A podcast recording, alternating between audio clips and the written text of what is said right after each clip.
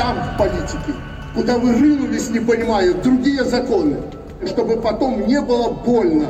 Застрелись, офицер! Уходи! Уходи!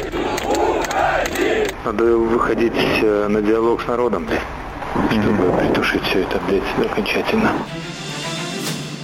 Привет, меня зовут Иван Мартыненко. Этот подкаст называется «Красавцы. Война с народом» в августе 2020 года.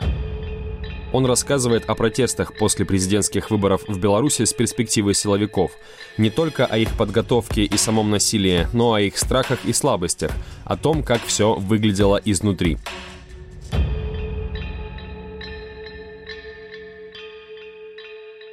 Понедельник, 17 августа, на следующий день после самой массовой в истории Беларуси акции против власти, Лукашенко начал день с визита на Минский завод колесных тягачей МЗКТ, чтобы поговорить с трудовым коллективом. О том, что из этого получилось, чуть позже.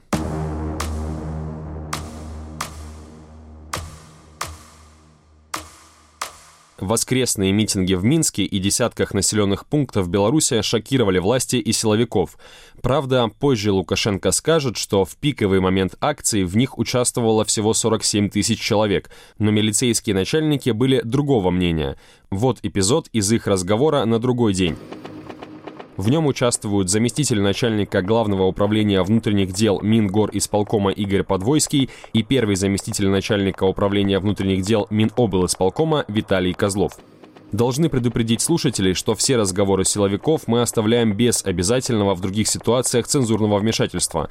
Язык, которым говорят те, кто якобы охраняет закон и порядок, весьма существенно их характеризует, а возможно и объясняет многое в их действиях, показывает их истинное лицо по сравнению с тем, что ты пережил вчера, нахуй, блядь. Ну. Блядь, такие, блядь, нахуй еще никто, блядь, из начальников МОБ ГУВД, блядь, толпы, нахуй, не отрабатывал, блядь, нахуй. Однако силовики надеются, что протест уже выдыхается. Ну, качают же, видишь, этих всех э, госслужащих, блядь, и все СМИ качают. Угу. Вот, э, но немножечко сдуваются. Воскресная акция, как свидетельствуют утечки, заставила силовиков задуматься о своей тактике первых дней, когда протесты жестоко подавлялись. Вообще перспектива какая еще говорят? Ну что, они... Бабки прекратили блядь, или нет? Ну, бабки, бабки сдулись немножко. Не немножко, а немножко сдулись. Угу. Вот, вопрос теперь стоит только... Надо выходить э, на диалог с народом, блядь чтобы притушить все это, блядь, окончательно. Mm-hmm. Вот. Они что все качать, качать, как качали, так и качают, но понятно уже не та интенсивность у народа. И после того, как они вчера вышли, собрались, а дальше что? Уходи mm-hmm. или ну и все, и больше ничего. Ну, так поэтому сейчас это самое народ немножко так э, трезвеет уже. Слава Богу. No. Лукашенко, который все годы своего правления был уверен, что имеет поддержку простых людей, почувствовал, что сейчас эта поддержка ему нужна как никогда. И чтобы заручиться ей, он пошел в трудовые массы, на один из своих любимых заводов, МЗКТ. Но разговор с рабочими не клеился. Вы рабочие люди, вы тоже меня знаете. Вы всегда поддерживали президента. Это я тоже знаю. Пусть не... Спасибо, пусть не все, я только что сказал. Пусть единицы, стоящих здесь. Уходи! Собрался... Уходи! Уходи! Уходи! Уходи! Уходи! Уходи! Уходи! Спасибо отвечаю вам на этот вопрос. Можете еще покричать. Никогда вы от меня не дождетесь, чтобы я под давлением что-то сделал. Отвечаю по-мужски на этот вопрос. Второй вопрос, который вы задали, чтобы вас не держать на жаре. Вы говорите о несправедливых выборах, выборах и хотите провести справедливые. Отвечаю вам на этот вопрос мы провели выборы. Пока вы меня не убьете, других выборов не будет. Третий вопрос. Позор! Теперь про то, что кто-то кого-то избил. Совершенно верно. Но большинство, после того, как разобрались, их было на Окрестина две с половиной или две тысячи, чтобы вы знали. И на Окрестина, непопулярно, но скажу, получили те, кто там же на Окрестина бросался на ментов. Вы знаете, Спасибо. Вы знаете, вы прежде всего знаете.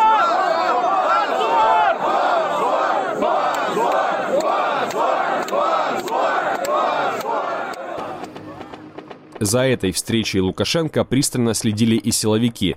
Свои впечатления они обсуждали сразу после нее в телефонном разговоре, который благодаря киберпартизанам стал достоянием общественности. Разговор продолжают Подвойский и Козлов. Как прошло сегодня нам ЗКТ? Ну, жестко. То есть Ну, по жести. народ? Да. А батька что? Слез, э, сошел с э, трибуны и пошел в народ. И что там? Ну что, начали орать. Все. Да? Ну. Не остался, не убеждал, ничего. Остался, пошел к ним. Пошел. Пошел, полтора часа с ними разговаривал. Победил? Да? Да? Да.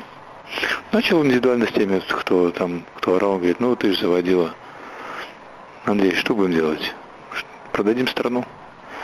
Ты за кого голосовал? За Тихановскую. Ну, так давай, говорит, ее поставим, президента. Не, говорит, не поставим. Так что делать будем? Да? Ну, Переебался нахуй, блядь. говорит, Александр Григорьевич, ну, ну, народ устал. Ну, хорошо, говорит. Я не буду спорить, народ устал. Что будем делать сейчас? Кому отдадим страну? И вот так, вот так вот с десятком вот так разговаривал. И переебал, блядь, все, блядь. Переебал. А сразу уходи, уходи. Да. Только все и не, не дают ни слова сказать. С трибуны, да? Да. И он пошел в люди и все. А, а как, как расходились? Все нормально, спокойно.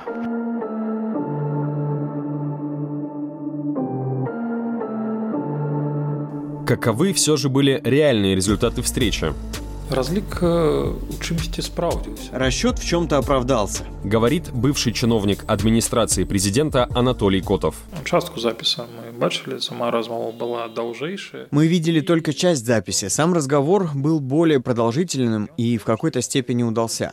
Он верил, что своей риторикой, своим напором, своей убежденностью сможет убедить людей. Он также не верил, что можно желать чего-то другого.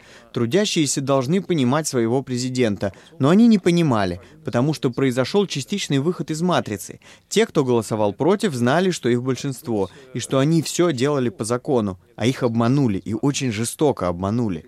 Это разочарование может выплеснуться через определенное время, и оно выплеснулось тогда на Лукашенко. Для него это был серьезный удар. Он никогда со времен, наверное, существования Верховного Совета не сталкивался с аудиторией, которая его не то что не слушала, она его не слушалась, она возражала ему. Не тое, што не слухала, яна яго не слухалася.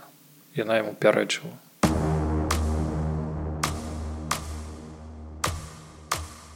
Протесты начались и на различных предприятиях страны. Протестовали рабочие и врачи, увольнялись сотрудники государственных телеканалов. Они требовали, чтобы в эфире показали кадры с пытками на Окрестина.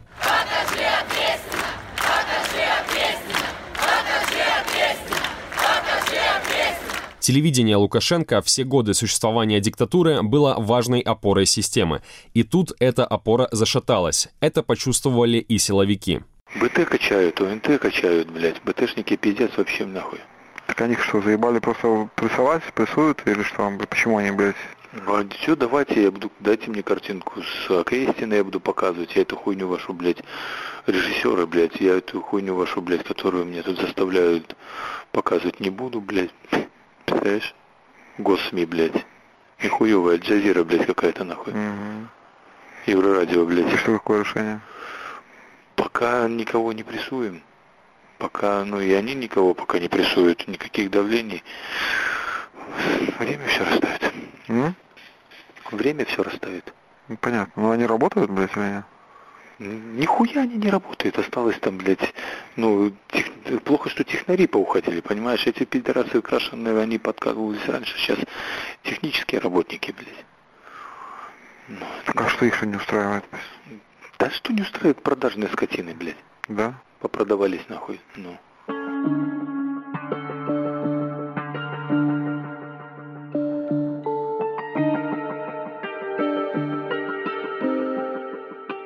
Руководители крупных предприятий выходят к рабочим и пытаются урегулировать конфликтную ситуацию.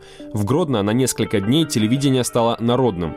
Власти растерялись и остановили насилие, приняв решение и приказав силовикам затягивать ситуацию. Ты там в верхах общаешься, блядь, с этими всеми. По прогнозам что, блядь, еще будут долго качать, блядь? Или вот чего они ждут, блядь?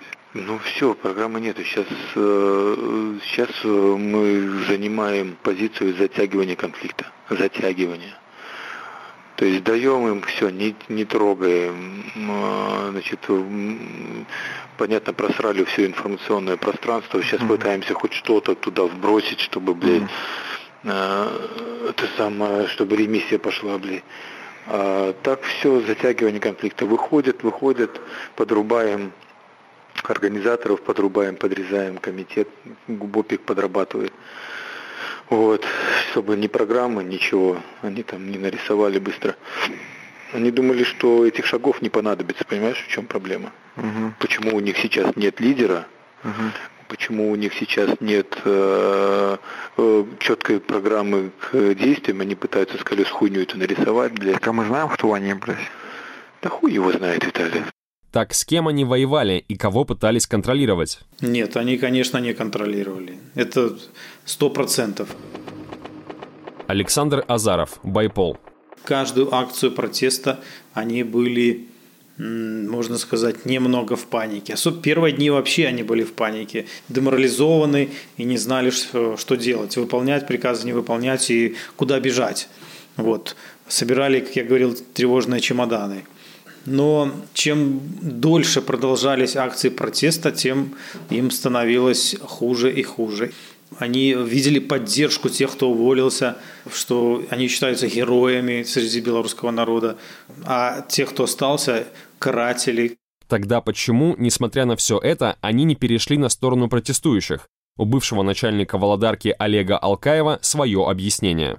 Первое, они не видят реального лидера – Лидер в понимании в революционном – это должен быть стабильный субъект и в удачах, и в неудачах, и готов на любое развитие событий. У нас они готовы на развитие событий, но у них они лидеры парламентского толка. Вот сидеть и дискутировать, и дискутировать. А другие, э, каждый задумается, а что ему это даст. Потом их же пугали иллюстрацией постоянно. Эта же тема там разыгрывается среди сотрудников, да. И он, буду я работать, не буду я работать. Меня там сфотографировали, ты ходил, разгонял. Ну, мало ли, каких сумасшедшие к власти придут. Да.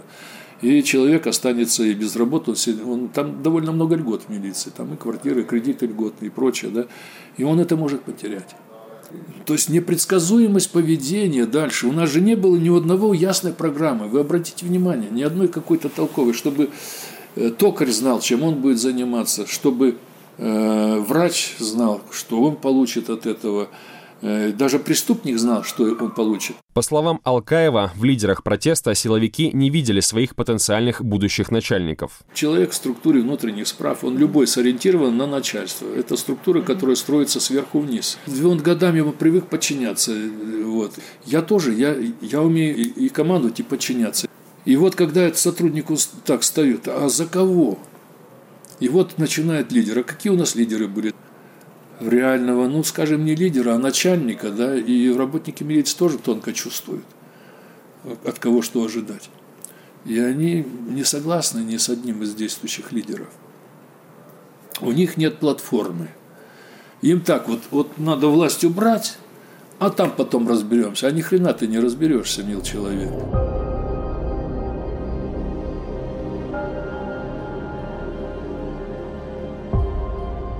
Эта неделя могла стать переломной в мирном протесте белорусов, но не стала. У протестующих не было явных лидеров, не было четкого плана действий. Протест не стал круглосуточным и бессрочным. Было ли причиной то, что протест был в основном мирным, говорит Светлана Алексеевич, свидетельница тех событий. Вы знаете, я узнала потом, что такие же цветы дарить, шариками выходить. Это было и в многих других странах, где были революции, а потом э, были расстрелы. я знаю, что Коалиционный совет, все были настроены на мирный лад. Никто не собирался брать почту, телеграф, как этот говорит Лукашенко, военный переворот. Никто. И никто не готовил коктейли Молотова. Нет, этого не было. Скорее, мы все были гандистами. Да, вот мы были за мирный путь, и не только потому, что город был полон военной техники. Мы прекрасно понимали, что если мы выйдем с коктейлями молотами, то это будет еще страшнее, чем Китай в свое время на площади Тяньаньминь. Потому что мы имеем дело с очень жестоким диктатором. Это уже стало абсолютно понятно. Уже никаких иллюзий ни у кого не осталось.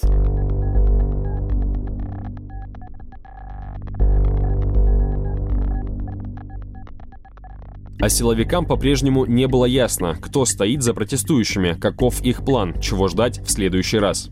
Как мы движемся, блядь, куда, блядь? Ну, опять на Воскресенье, вот сейчас было э, заседание штаба было у нас. Uh-huh. Госсекретарь, да, замы, да, это самый министр, все проводили, определяли тактику, стратегию на выходные. Ну, ждем, что опять соберутся. Вот. Подпитывают их еще нас? Ну, бля, под, подпитывают еще, бабки еще немножко есть у них, блядь, но уже заканчиваются. Вот эта молодежь, которая гуляет, ну, продажная, я так понимаю. Ну, конечно, их готовили несколько месяцев. Готовили к тому, что они выйдут и... На Украине? Пофулиганят. И на Украине преподавателей готовили. А сегодня мы знаем уже этих преподавателей? Частично, да.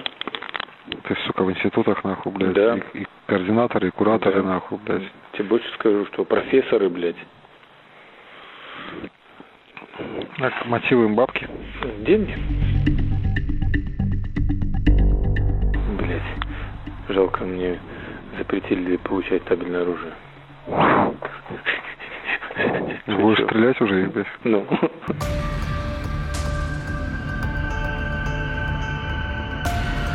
Смех смехом, но уже вскоре с оружием в руках на Минские улицы выйдет и сам Лукашенко. Об этом в следующей части нашего подкаста. В подкасте использованы записи телефонных разговоров милицейского начальства, которые были сделаны белорусскими спецслужбами. Эти файлы появились в интернете благодаря группе «Киберпартизаны» и инициативе «Байпол». Эксперты подтвердили подлинность этих аудиозаписей. Оригинальная версия этого подкаста была создана белорусской службой «Радио Свобода» на белорусском языке. Над подкастом работали Дмитрий Гурневич, Анна Соус, Сергей Шупа, Змитер Волошкин, консультант Глен Кейтс –